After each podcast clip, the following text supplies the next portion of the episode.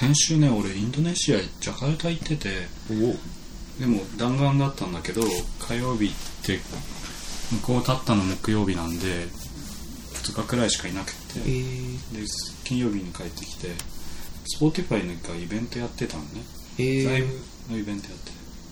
Spotify 主催の？そう主催の。ユーザーイベント。えー、それの取材見に行ってきて。面白そうですね結構ね暑かった。どんなイベントだったんですか？本当もう本当あの Spotify の特にプレイリストでえっとガンガン来てるアジア圏のアーティストを呼ぶっていうやつで。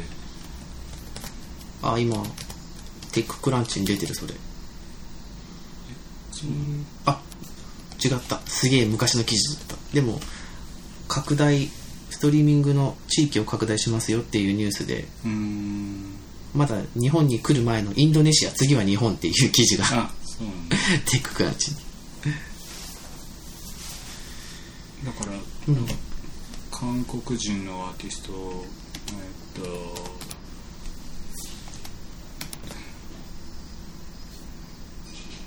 えっと韓国人と、えっと誰だ？日本人とうーんとあとアメリカ人？うん。アーティスト。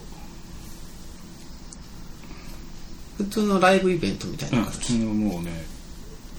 いわゆるショーケースなんだけど業界人が来るって。いやいや業界人一般人が来て、あのなんだっけ一般人が来てでいやこれかな。もう見れる人はユーザーにユーザーだけ。うーん。それあれなんですか？無料なんですか？参加して。無料なんだよ。実はなんかこの間ちょうど Apple Music があの 4U ってタブあるじゃないですか。うんうんなんかあそこ今まではなんかニューミックスっていうやつとフうん。ェイバリットミックスうんしかなかったけど、なんかチルミックスみたいなはい。新しいのをやっと入れてきたなと思っててはい。なんか今後でもまあやっと多分 Apple Music 日本ローンチしてからだいぶ経ってるんだけどその後初めて増えたからなんか今後もどんどん増えてってくれると嬉しいんだけどなっていう。そうだよね。Spotify はもうガンガンプレイリスト押してくるからはいはいあんまり探さなくてもいいというか感じはあるんだけど、うん。まあ、Apple Music も一応なんかね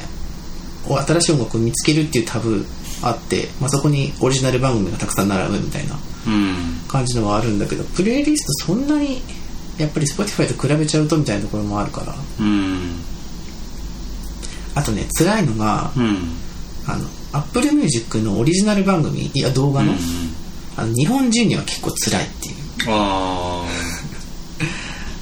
あのカープールカラオケとかあの割と人気コンテンツなんだろうなって思うんだけどあうん。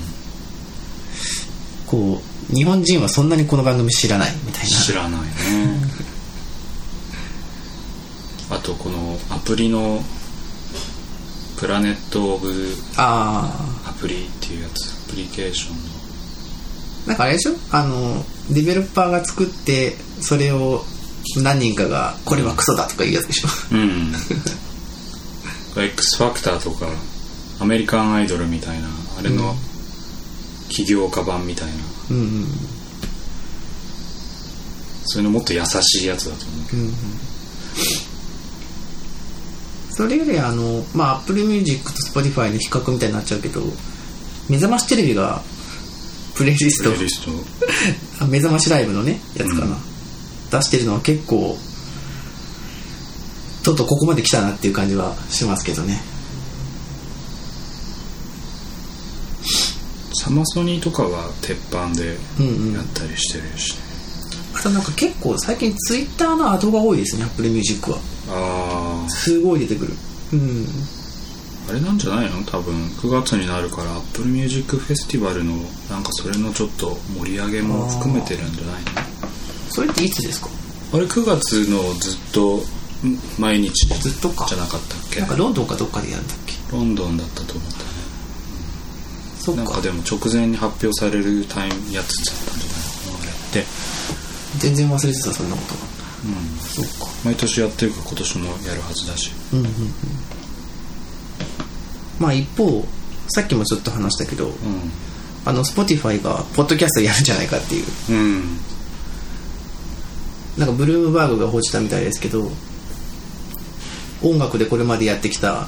Spotify がちょっとこう幅を出すというかうん。新しいことを始めるわけですけどうまくいいくと思います？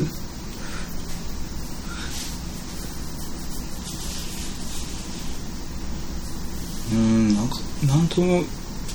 なんかなんとも言えないね。ポッドキャストってそもそもポッドキャストっていうもの自体がその成功の基軸っていうのかベンチマークっていうのが僕はあんまりよく分かんなくて。あだって一応メディアとしてすごい長くあるものだけど必ずしもこのフロントランナーになったことがないメディアだしあうん。こういついつも来るとかいつも盛り上がってるとかいつもやってる人たちずっといるけれどでも粛々とやっているっていう、なんかそういうイメージがすごく強いから、うん。この何年かはすごくお金が業界的に回ったりなんか出資する人が増えてるから、うん。ポッドキャストをみんなやりたがったりあとあのポッドキャストに広告載せる仕組みとかもあのうまくできるようになってきてるからそこでお金回り始めてるっていうのはあるけどじゃあこれがポッドキャストを あのすごく世界的なものになるのかって言ったらなんか僕まだそのさっきのカープールカラオケと同じだけどアメリカっぽい文化なんじゃないのかなってやっぱ思ったりもするし、そうね。なんかそれそれがすごくこのまあわかんないけど YouTube ほど大きくなったら、まあ、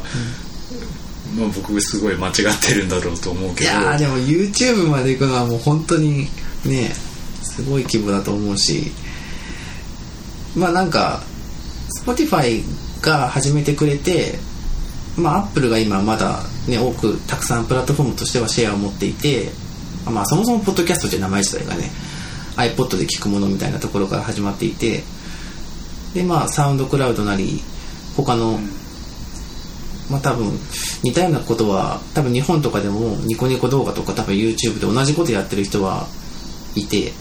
だけどやっぱりあのいわゆるポッドキャスト。あの例えばアップルのあのポッドキャストカテゴリーに入ったりとかするようなものは日本だとまだ数はすごい少ないじゃないですか。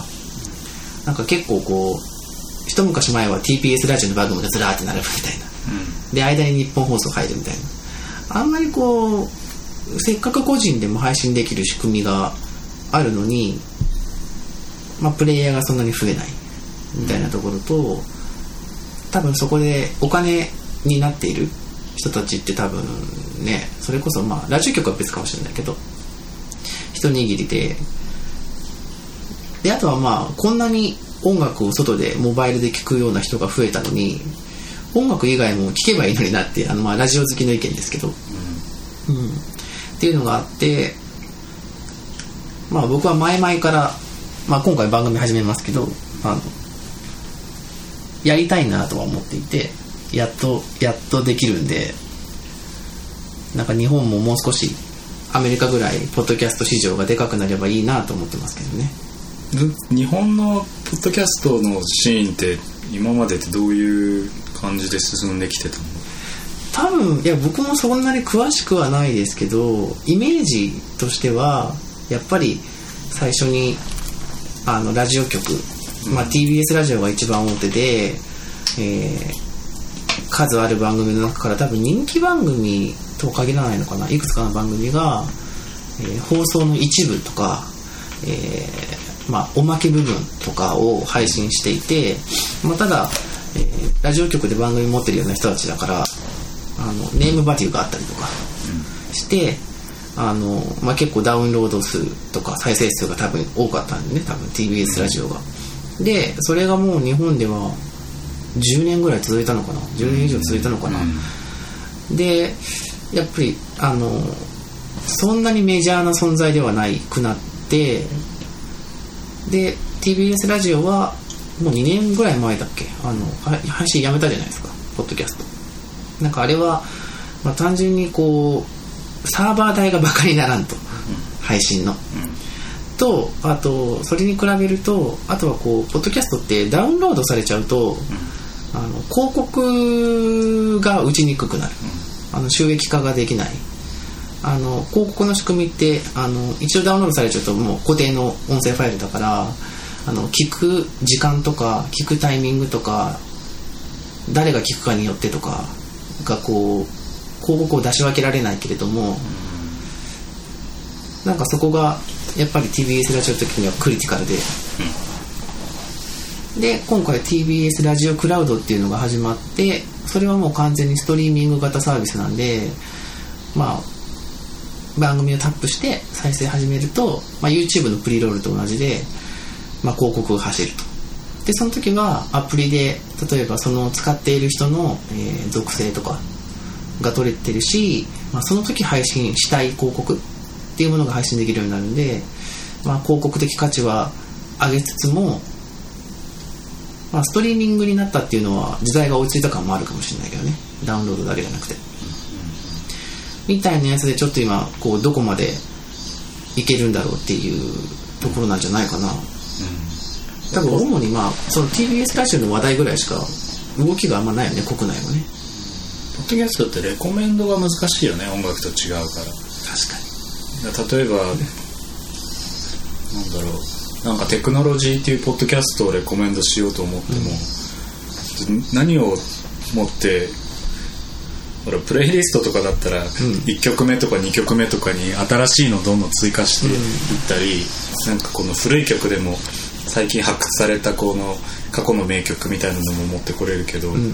ポッドキャストそれやろうと思ってもなんかこうなんだなんかそれうまくいくようなイメージってなかなか湧きづらい気がしていて。レコメンドってすごい難しいんじゃないかなそうね。あのー、この日本のなんていうの？このポッドキャストの iTunes のこのセクションなんかを今見てますけどなんかまあそんなに垢抜けた感ねえなみたいな。もちろんなんかあの芸能人とかね。あの三浦淳と伊藤聖子とか、そういう人たちの番組があったりとかあと人気なのはあれですよね。あの英会話系。ああはいはいはい、うん、語学の番組が一応人気なのかな、はい、まあ、あとはこう CNN とか、はい、そういうグローバルの、まあ、ニュースネットワークみたいなやつがちらほら見かけるけどもうその他はもう結構横並び横並びというかこうあんま突出したものがないんじゃないかなっていう印象だけどね。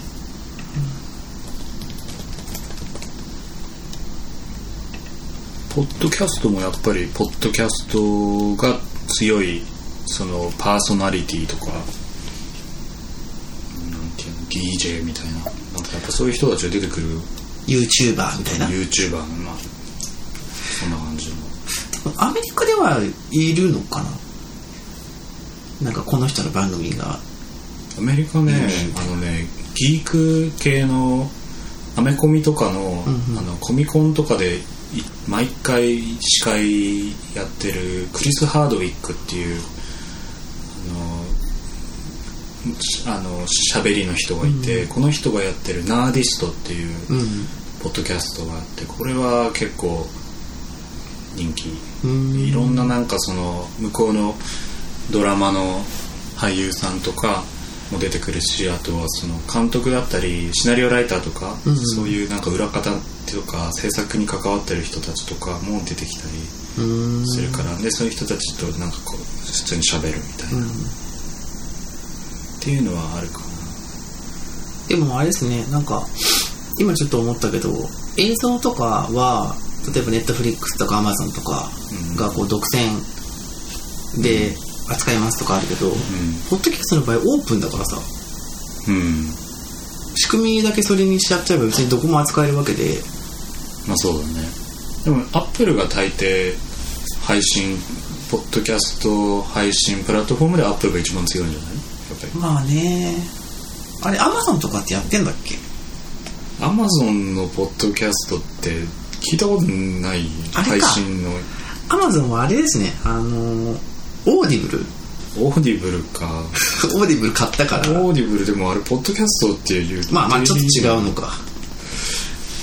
あれは何本を読むとかねオーディオブックじゃない？朗読じゃないのあれって。そうか。うん俺の印象は朗読なんだけど。そうだね。もう声には変わんないけど、うん。まあみたいなところでどうやったらポッドキャストで聞いてもらえるの？これ聞いてもらえたいや教えてほしいです。い。やそれ考えないと考え考えようよそしたら。ポッドキャスト聞いてくれるようにできたら、みんな喜ぶと思うよ。ねあの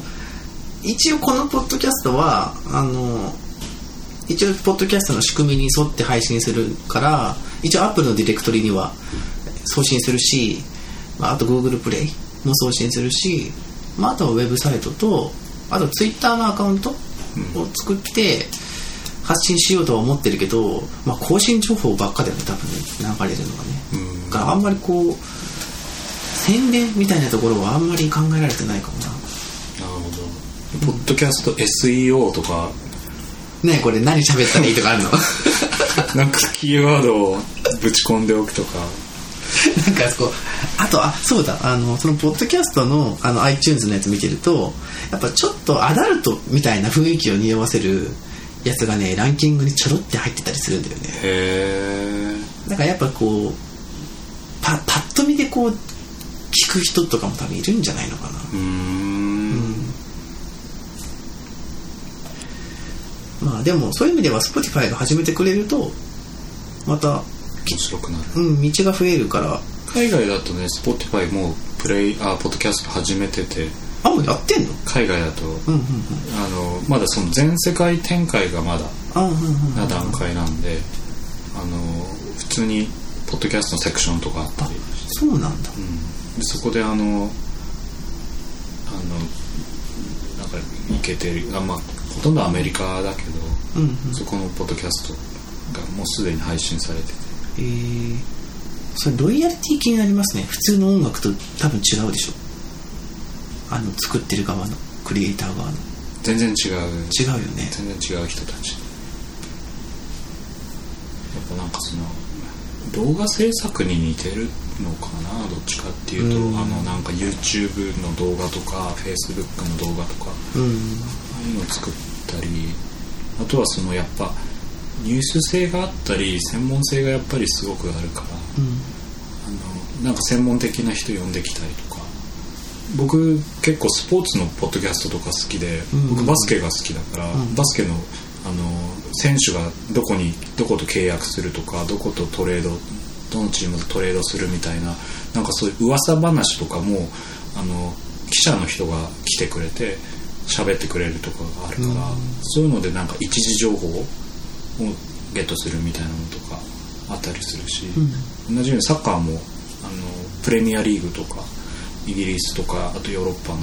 サッカー情報で誰がどこに行くとかなんかなんかどこのチームどういう戦術使うみたいななんかそういう話とかを記者の人が来てやってくれたりするか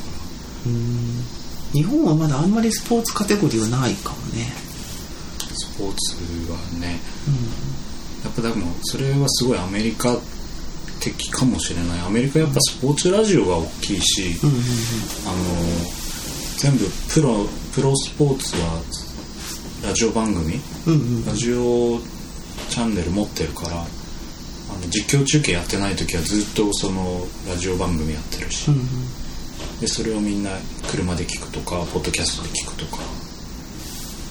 確かにね日本はそこまで、まあ、プロ野球もサッカーもね何かこう大きい時は盛り上がるけど。うん。なかなかね、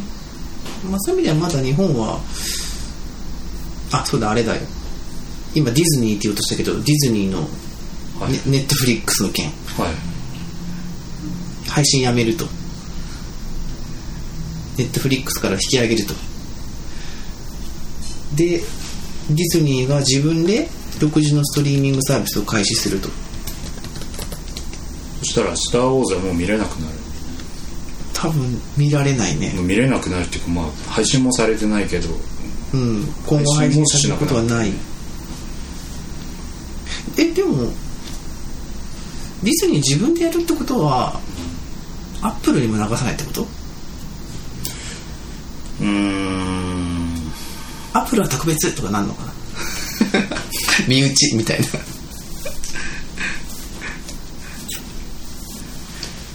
でもまあネットフリックスで流さないって結構英断英断というか。ネットフリックスに流さないっていうことは他の配信プラットフォームでも見れなくなる可能性もあるんじゃない？あるってことなの。まあだからこれ別にディズニーもね始めてから反応を見て引き上げるかどうか決めるかね決めればよかったのに。まあもろもろの事情があるんでしょうけど。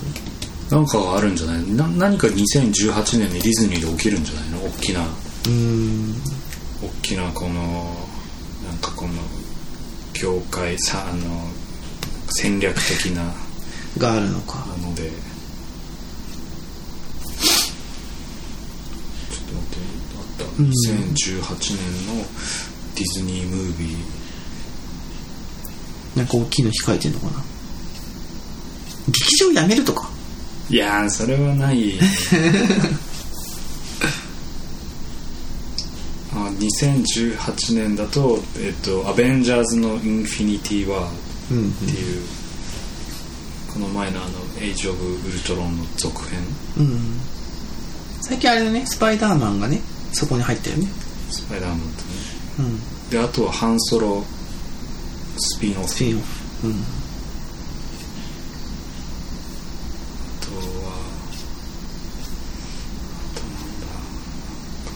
あでもね今あのテッククランチの記事を見てたらあのーその発表がされた、えーディズニーのプラットフォームの配信予定作品の中にマーベルとかスター・ウォーズが含まれてないくて、えーこれらの作品の扱いについては未だ検討中との発言があったって書いてありますね。あじゃあつまり交渉してるってことなんだねうんネットフリックスがサードパーティーへのライセンスとか新サービスの統合とかその辺はまだ検討中ですね。もしかしたらディズニーのなんか考えてる配信っていうのってなんかそのネットフリックスとかともなんか全然違うもっとなんかこうオリジナルコンテンツとか、うんうん。まあオリジナルコンテンツって言ったらネットフリックスとちょっと似てるけど、なんかこうディズニーの映画のキャラクターのなんかこうまあスピンオフみたいなのとか、なんかあとキッズチャンネルみたいなのとか。ありますね。ディズニーはその辺もある程度収益源になってるだろうし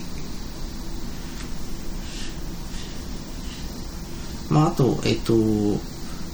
まあ子供向けがあるっていうところからなんだけど、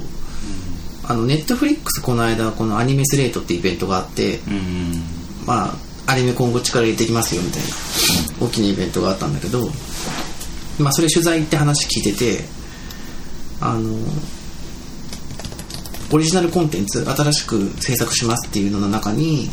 まあ、日本の文化だけれど、えっとネットフリックスのトラフィックアニメのトラフィックの90%以上が海外から日本以外の国のトラフィックだって言ってて、まあ、海外日本だけじゃなくて海外のためにアニメを強化するって言ってるの言っていてただ一つ気になったのはあのオリジナルコンテンツ今後こういうアニメを作りますっていうのもののコンテンツの色がやっぱ結構ね SF とかはいはいはい。あのジャンルが偏ってる感じがあってはい。なんかこの間最近そのまあイベントがあったからあの日本のコンテンツのクリエイターにお金が落ちるみたいな。アニメ業界にもお金が落ちるぞみたいな。書いてる人いたねそれ。そうそうそうそうそう。なんか話が。いいパトロンだっていう。そうそうそう。あのクールジャパンとは何だったのかみたいな話があったんだけどでもねジャンル偏ってるからそういうものを作ってる人はいいしそういうものを作りたい人はいいんだけどああなるほど。そうじゃない他のジャンルってたくさんむしろそっちの方がジャンルとしては多いからなるほそうなってくると悲しいなっていう。ど じゃあ SF じゃない人たちはどんどんどんどんこのジャパンセントリックでうまあちょっとアジアとか行くかもしれないけどグローバルっていうところには配信ものちょっとあんま乗り気じゃないかんもしれないのかもしれない。あの今もそのネットフリックスとかあと、まあ、Hulu とかも、まあ、例えばいわゆる日常系とか呼ばれてる女の子が出てきてわちゃわちゃするみたいな。はいはい。配信なくはないんだけど多分オリジナルで作るみたいなところまでは力入れないだろうし。うん。だからこうそこがよしじゃあネットフリックスで大きく配信したいとかちょっとそういうことを考えるとちょっと中身に影響を及ぼしかねないなという。なんかもうちょっとアクション欲しいとか系とか？シドニアの騎士みたいな。うんそうそうシドニアとかは結構激推しだしなんだっけあのブラムか。ブラムも作ったし、ああいうの多分受けるんだよね。ロボットアニメとかはもうないの？ガンダム確か配信されてたけどオリジナルはまだ聞かないね。オリジナルでガンダムとかできたらなんかもうやばいね。やばくないそしたら。やばいね。あのあとエヴァね。やっぱね。次いつやんのあれ？もう。いやまああれなんじゃない？でもエヴァンゲリオンに関しては契約されてるんでしょう、もう、まあもあれちろんね。は日本で作るもちろんねなんじゃない？やっぱり。えでも分かんない。ほら作った後にうん。配信どうすみたいなまま当然出てくるわけで。それはね配信はみんな買いたがってると思うだよね。こうこうアマゾンとかネットフリとかアップルとかがこうクリエイターの頬を札束でぶったたくみたいな。アマゾンで配信したら DVD も一緒に買ってくれそうだよね、うん。あとレンタルとか DVD ボックスセットって言って今までの全部のうん。全部の「エヴァンゲリオンパック」って言って、すごいいっぱいのディスクがついてくるやつ。た確かエヴァは新しいトレーラーが出たんだよ。なちょっと見なかったんだけど内容。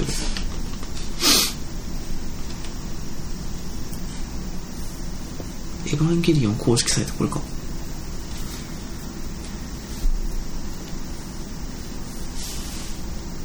でも「エヴァンゲリオン」もまあこれは家庭の話だけれどそのネットフリックスでアニメを配信するって言っても作り手は日本人になるんだよね。日本人だね。だから日本人が監督して脚本書いて声も日本人ってこと。声優さんも声で。なんかそこがあのすごくてこの間そのアニメスレート見に行った時に、あのなんだっけあれ「悪魔城ドラキュラ」キャッスルバニアっていう作品、うん。あごめんそれじゃない。えっとブラムだ。ブラム。ブラムの方で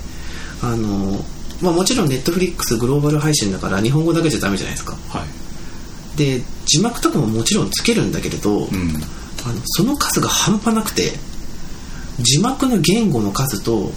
吹き替えのオーディオがへ数百言語とかあって。ー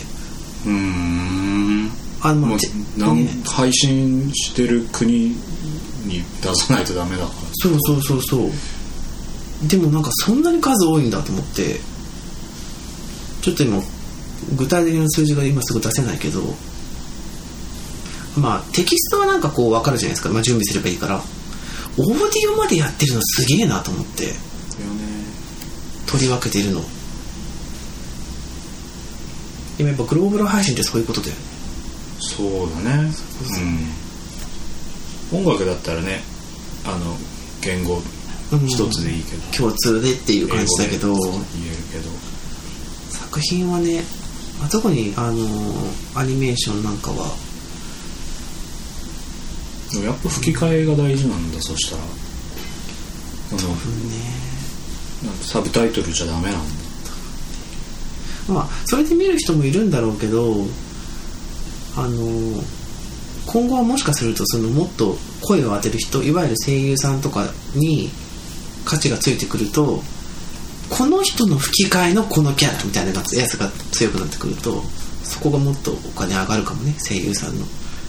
ギャラみたいなところが。日本じゃなくて海外でも。海外でも海外でも。あの「スター・ウォーズ」のさルーク・スカイウォーカーの、うん、あの人アニメのバットマンのジョーカー役なんですよ。有名なんだよそれが。そうなの？ずっとあの人が声当ててるんだよ。まあでも見慣れちゃえば別に気にならないわけでしょそれも、うん、でもあの必ず DC コミックスがアニメのバットマン作る時は大体マーク・ハメルがジョーカーの声当ててる、マーク・ハメルって人なのね。なるほどもうなんかそれは聞けば鉄板みたいな感じだったりする、あとなんか週末あの何かのタイミングで「アフロサムライ」っていうあのアニメ見てたんだけど。それ。あのそれの声を主人公の声当ててたのは、あのあの俳優のサミュエル・エル・ジャクソンがああ分かる。へえ結構俳優が声当てるみたいなこともう海外でもあるのかね？結構ある？あるんじゃないのかな？でもボイスアクターっていうちゃんと職業あるし。あるしね。なんか最近ほら日本でもあの去年「君の名は」でとかでもあったけどアニメの声優の人といわゆる俳優の人がこう厳格に分かれてたけど今ちょっとそれがミックスし始めてるというか昔あのジブリの映画は昔声優さんだったけどだんだんだんだん俳優さんになっていって。だよね。確か宮崎駿が、うん、あのなんか別々だって言ってんだっけ？同じだって言ってんだっけ？なんかどっちかって言ってて。声優の仕事と俳優の仕事がなんか言ってた気がする。ちょっとどっちだったか忘れたけど。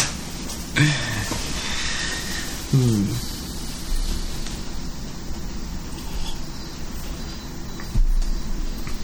でもネットフリックスがじゃあアニメ制作をやり始めたら他アマゾンとかあと Hulu とかまあ Hulu はちょっと立ち位置違うけど、うん、なんか他例えば YouTube とか？あなんかこう配信でその日本のコンテンツとかスタジオとかと独占契約結んで、まあ、グローバル配信みたいなのってなんかありえないくもない気がするけどね。確かに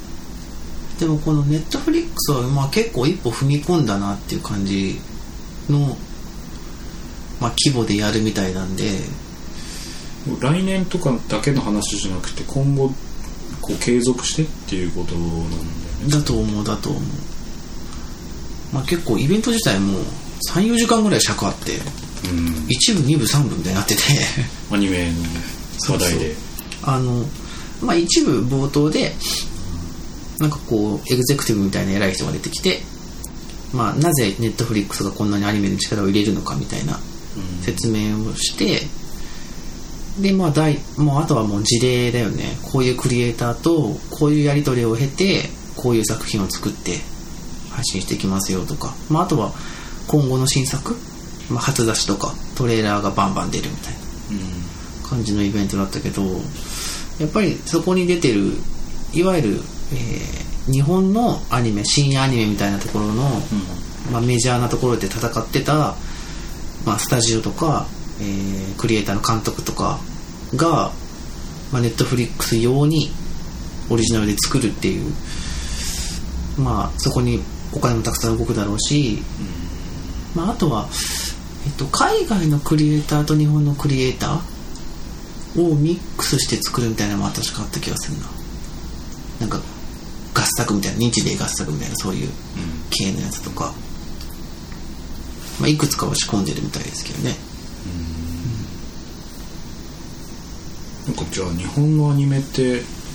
テレビだけじゃなくなるってことだしあとテレビで見れないアニメが出てくるっていうことになる。あるあるある。なんか今も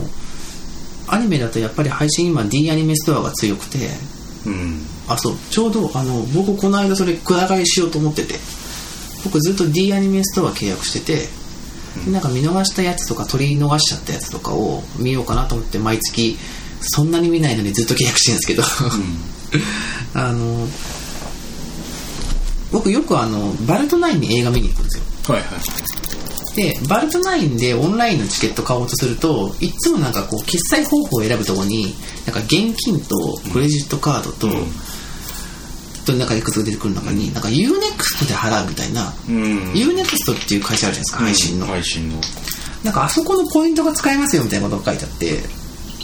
確か UNEXT って確かにコンテンツあるなと思ってちょっとちらっとサイト見てみたら、意外とアニメたくさん配信してて。へえ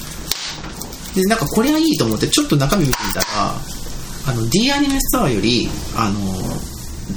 ラインナップが負けてる感じはそんなにしなかったのとあと UI がこなれてる。ああそうなんだ。なんかね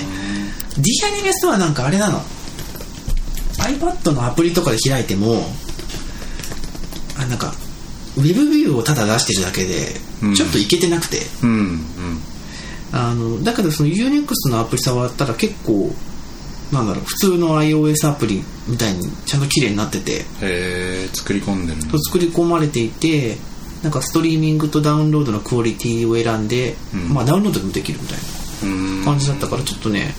気になってんだよな。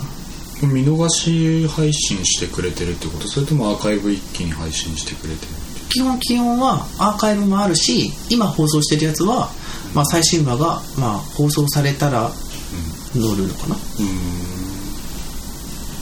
結構なんかウェブの方が早いみたいなパターンもあるんだけどね。うん放送地域によっては。でさあのなんか見逃し配信を楽しみたいのかそれともなんかこう一気に一気見でしかも先行で見たいのかっていうのってなんかそれもなんかこうアニメ見る人だったら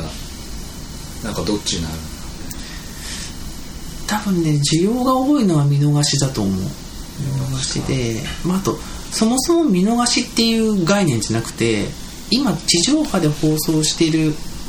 ものと同じものをほとんど同じスピードでウェブで見るんですよね今って。うん。あの海外だとほら iTunes がテレビ番組ドラマとか放送してその後すぐ配信開始とかあるじゃないですか、はいはいはい。あのノリに多分近いと思う。多分そんなにこうテレビで見ようって意識しなくてもいやもうウェブにあるしみたいな。はいはい。多分その辺はあのニコニコ動画の配信が先行してたんだと思うんだけどもう今はもうプレイヤーが多くなってきてるしうん。いろんなプラットフォームでもう遅れなく見れるんじゃないかな。へえ最近ねネットフリックスもね毎週1本ずつ新着エピソードって言って、新作最新エピソードを毎日あ毎週このき時間この日の決まった時間に配信っていうの結構増えた気がしてて、うんうんうん昔って一気出しだったのにアニメとかでもそうだしあとドラマも毎週更新っていうの結構増えたから、うんうんうん。なんか一気見できるアーカイブと、まあ、そういう毎週追加されるものうん。両方やるんじゃないかね。うんうんどっちなんだろう。アニメとかだったらなんかこう毎週やってるっていうイメージがすごく強いから。うんうんうんうん新着エピソード毎週更新っていうのが多分なんか新しいような気がするし。そうだよね、まあ、あと多分それやらないと競合に負けるっていうどんどん。負けるか。うん。そういうのがなんかこうプッシュ通知とかできたりするのかなこれからって。多分するんじゃない？新エピソード追加されましたみたいなしましたとかなんか何時から配信ですとかっていう。あるかもね。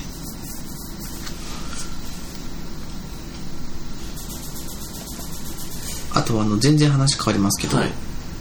あのサウンドクラウドの件ですよ。まあ、また音楽の話ですね。いやだってほらそこは J さんに聞いとかないとっていう。サウンドクラウドは なあサウンドクラウドは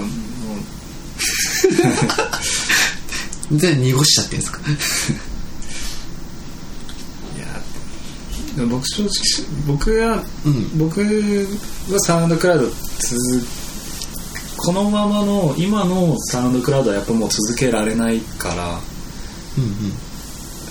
もうやっぱ変わっていくと思いますけどね。どどう変わるんですか？えーもう選択肢2つしかなくてほう1個はどっかに買収されて 買収されるっていう。なんかその道を選ぶ。うでもしくはもう2は自分たちで運営し続けるけれどあのすごくまとまった形になっていって今のああいうわちゃわちゃ感がなくなってこうなんかすごくこうこじゃれた感じっていうか、なんかこうま綺麗になんかまとめようとしてうまくいかなくなる そういうウェブサービスのパターンに陥っちゃう気がしていて多分ミュージシャンとかもなんかやっぱ本当にお金お金とかあのなんかやっぱ配信し音楽人に聴いてもらいたいっていう人たちってなんか離れていっちゃう気がするよね。今のような状況続くとやっぱ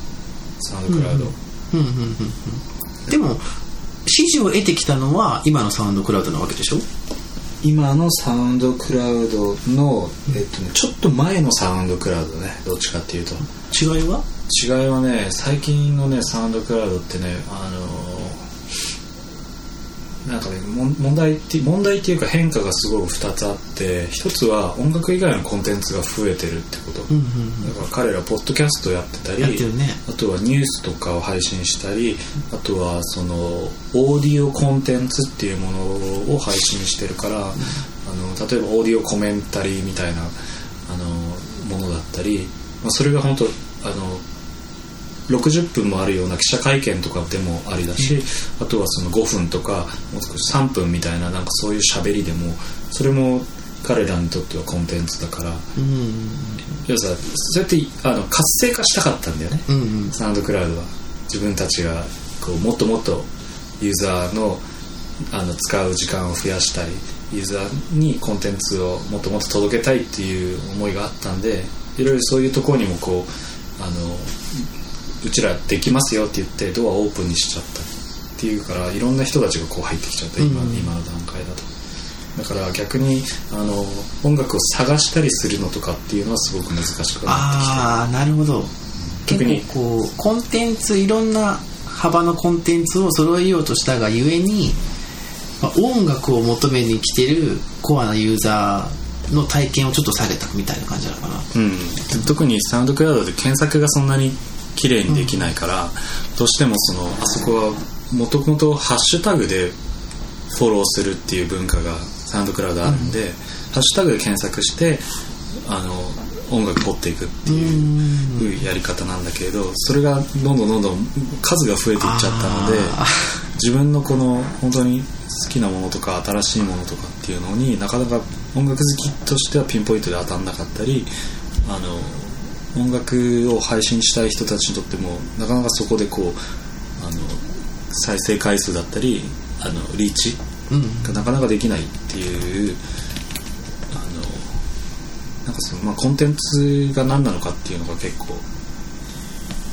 うん。難しくなっちゃって。いやなんかすげえ腑に落ちたななるほどね。だからいろんな、あのサウンドクラウドのこう普通にストリーム見てると自分のフォローしてるものがこうボンボンって出てくるのはいいんだけど彼らはそれ以外のおすすめをするとか、うん。レコメンドをするっていう機能がサウンドクラウドは開発できなかったんだよね、うん。うまく。Spotify とかあのあとはその Apple Music とかがやってるようなもしくは YouTube がやってるようなああいうそのレコメンドの自分たち独自のレコメンドシステムっていうのをサウンドクラウド開発できてなくて、だからどうしてもフォローしてこう自分が好きなアカウントフォローするっていうのが出てくるけどそれ以外のものにたどり着くっていうのは結構難しかったりするし、じゃあそれ以外探そうと思ったらこういわゆる音楽じゃないものがいろいろ出てきたりっていうのは一つあある。っていうのがえっとねそれがねあの以前のサウンドクラウドだったらそのかっちりこの音楽でかっこいい音楽をまあ俺がかっこいいと思う音楽作ったぜっていう人たちが結構いろいろいたりこんな DJ ミックスやっったんだぜっていう DJ とかが結構いて、そういう人たちがボンボン上げてたからサウンドクラウドって結構面白かった。ところがあった。それがまあちょっと昔のサウンドクラウドなのでその頃とかその前からいる人たちにとってみればサウンドクラウドはやっぱ天国なんだよね。あのアーティスト側にしてもあと探す側にしても、本当例えばねあのスクリレックスみたいな、うんうん、あれ彼なんかが初めの頃とかにガンガンあのサウンドクラウドでこう回っていって人に聴いてもらうみたいなのっていうのはあれは本当にサウンドクラウド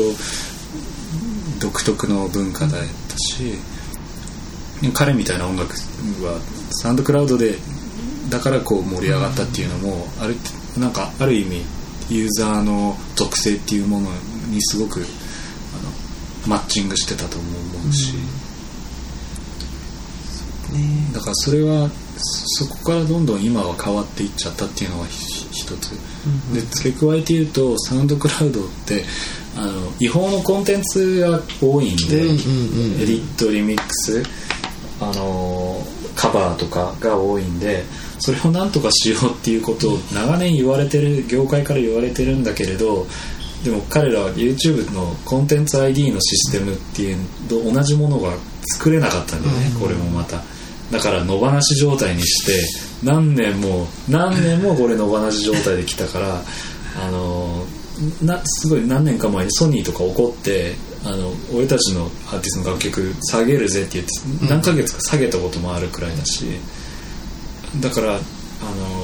サウンドクラウドがこのなこの数年間ずっとやろうとしてるのはメジャーレーベルと契約結ぼうとしてるの、うん、それなんでできなかったんだろうね。あのねやっぱねコンテンツ ID の問題で。そのコンテンツをそうコンテンツをピンポイントで違法コンテンツを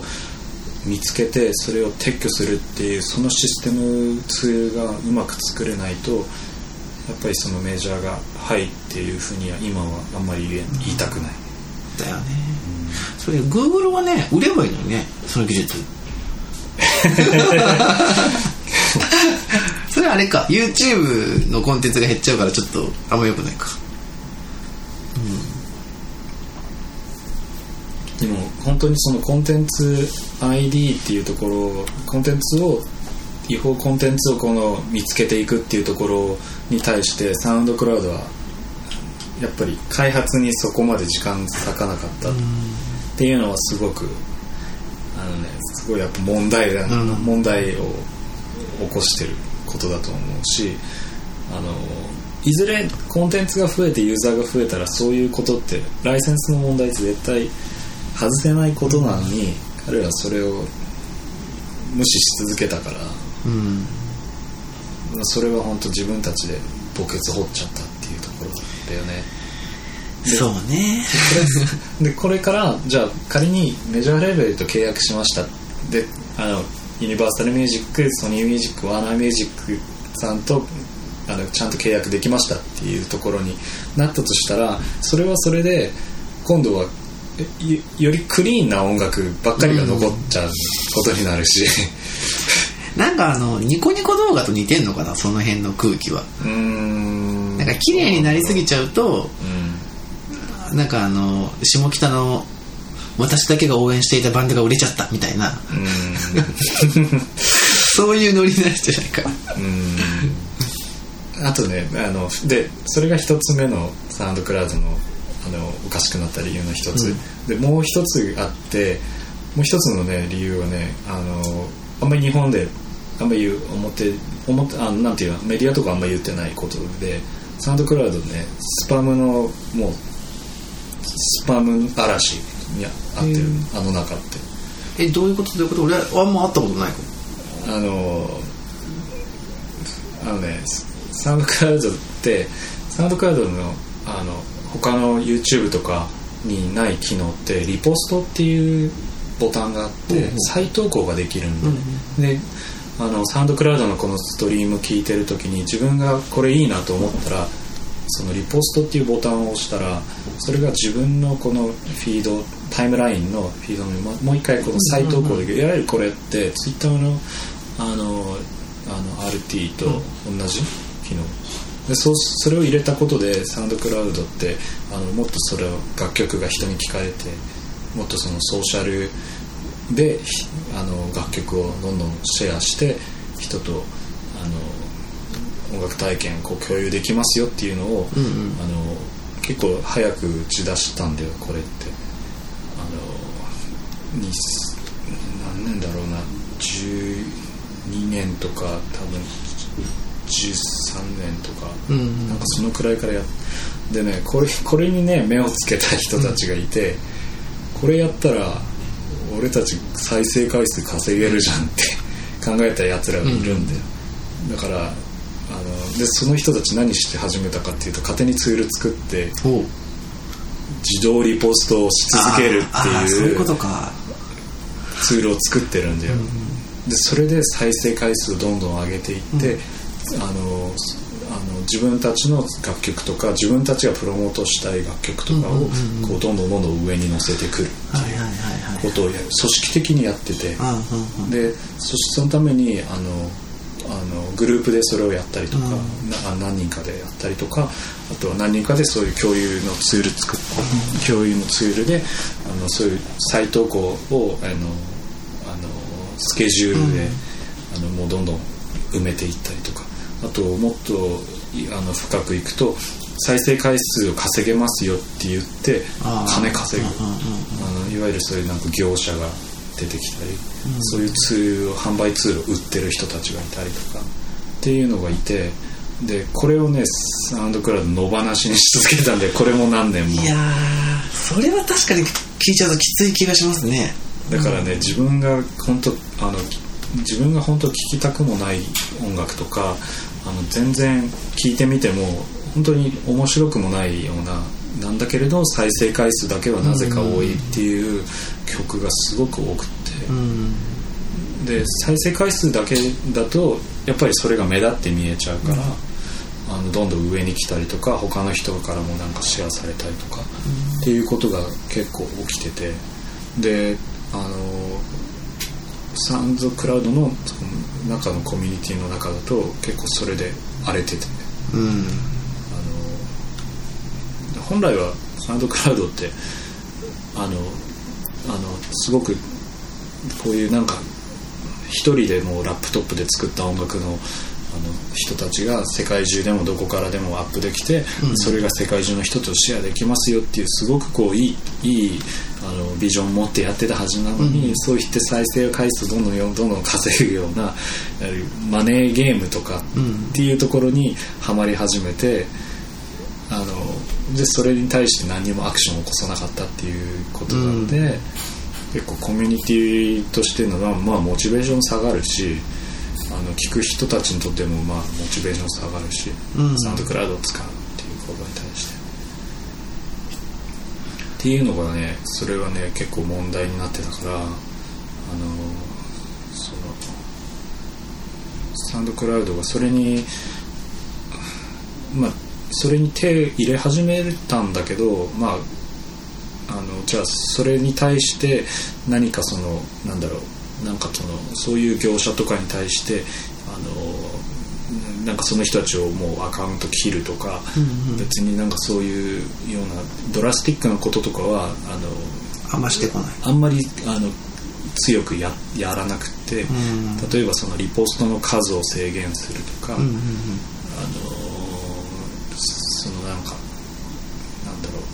ステマアカウントみたいな、うん、そういうのをまあ徐々にこう削除していくみたいなそういうところなんだけどでもこれも結局なんかそのコンテンツ ID っていうか、うん、コンテンツマネジメントのシステムをもうなんかユーザーに全部委ねちゃって、うん、自分たちでどうにもしてこなかったから結局それのなんかツケ今になって払ってるっていう感じ、うん、まあなんかソーシャルサービスまあ Facebook とか Twitter もそうですけど、やっぱある程度プラットフォーマーがそ掃除なのか整理なのか分かんないけど、うん、その辺うまくやんないとやっぱ荒れちゃうんだよね、うん、何でもできるんだと、うん、まあ確かにそこをちょっと怠ってきたのは確かにサウンドクラウドあんまよかよくなかったのかもしれないね、だから今後サウンドクラウドがどうなるか。うん。なんかお金がないっていうのは確かにお金ないことだから、やっぱお金ないと続けられないわけだから、でももう1億人以上ユーザーがいるところだから、ん。縮小してきますって言ってもまあまあブーイング食らうし、まあ、ファンもいるわけですねまだねそうロイヤルユーザーはやっぱりいるわけだからそういう人たちをなんかこう無限にするっていうことできないから、うん。すごく難しい状況だと思う会社的に今こんな状況だからあんまりね、なんか買収しますみたいなんで、ん。なんかこうみんながみんな手を挙げるようなところじゃなくなっちゃったし、でもサウンドクラウドなくなったらなんかなんなん何なんだろうって思うけどね。サウンドクラウドみたいなねあんまりところってないしうん。仮に YouTube で同じことやろうと思ったら多分あの通知が来て削除してくださいって言われる 気がするから。まあ一旦はねあのお金調達できたってことだからいいけど具体的にね今言った問題とかを解決するってやっていかないとまた同じことの気がしますけどね。いや本当にうんやっぱなんか実際に使う人から信頼得られなくなっちゃうと。うん本当になんか何のためにやってんのかっていうのが分かんなくなっちゃうし。特にね音楽サービスとかああいう配信サービスとかっていうのはコンテンツをこうクラウドに預かって商売してるサービスだからなんかこう自分たちでこう俺たちはこうするんだぜみたいなことを勝手にこう言ったりししたらもうなんかねそっぽ向かれるっていうか、まあ、ちょっとなんかあこいつら変だなって思っちゃうし、まあフェイスブックも先週今週あのウォッチっていう新しい動画のねプラットフォームやるって発表あってあれも結局オリジナルコンテンツも流すけどか結局はね誰かがポストしたコンテンツ使うってことみたいだからまあどんなことやらって感じですねこの辺は。フェイスブックもねコンテンツがあの見つけられないんだよね違法コンテンツが。そ,、れはねすごいやっぱ問題になってるから、うん。僕も一回さ、うん。うんあの一回ねなんか自分あのなんかのイベントで撮った動画を、ん。フェイスブックに動画アップしようとしたらそれねなんかフェイスブックのね機能でブロックされてることがあって。なんだろう場内の BG とかそういうので引っかかったのかなあのまあ本当だからライブの映像だったんだけど、んうんライライブだったんだけどそのライブの楽曲。それのライセンスを Facebook ないから、あのこれアップロードできませんっていう、そのメッセージが出てきたけまあそこはねなんとかしてよっていう気もするしど一般の人わかんないからね。わかんないよね。そんなななんでこれできないのって思っちゃうし、でも出ないんだねこの、まあ、楽曲がはい使われてるからとか。できないのがね今でもそれ機能してるみたいだから、いずれそういうのがなんかいろんな動画とかでもできるようになるんだね。うん。サウンドクラウドってどうどうなってほしいってなんかある？いやなんか僕はそんなにヘビーユーザーじゃないした時々こうなんかツイートのリンクから飛んでアサンドクラウドだみたいな感じのユーザーだからそこまでこうファンっていう感じではないけどなんかこうサウンドクラウドがなくなるって思うとなんかこう一個インターネットミームがなくなるみたいな そっちのイメージの方が強いかな。なんかこう昔から慣れ親しんでいるサービスがなくなるっていう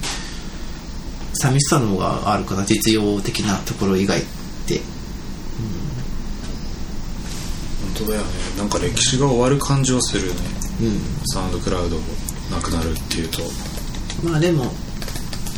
さっきあのこの収録の前に話したその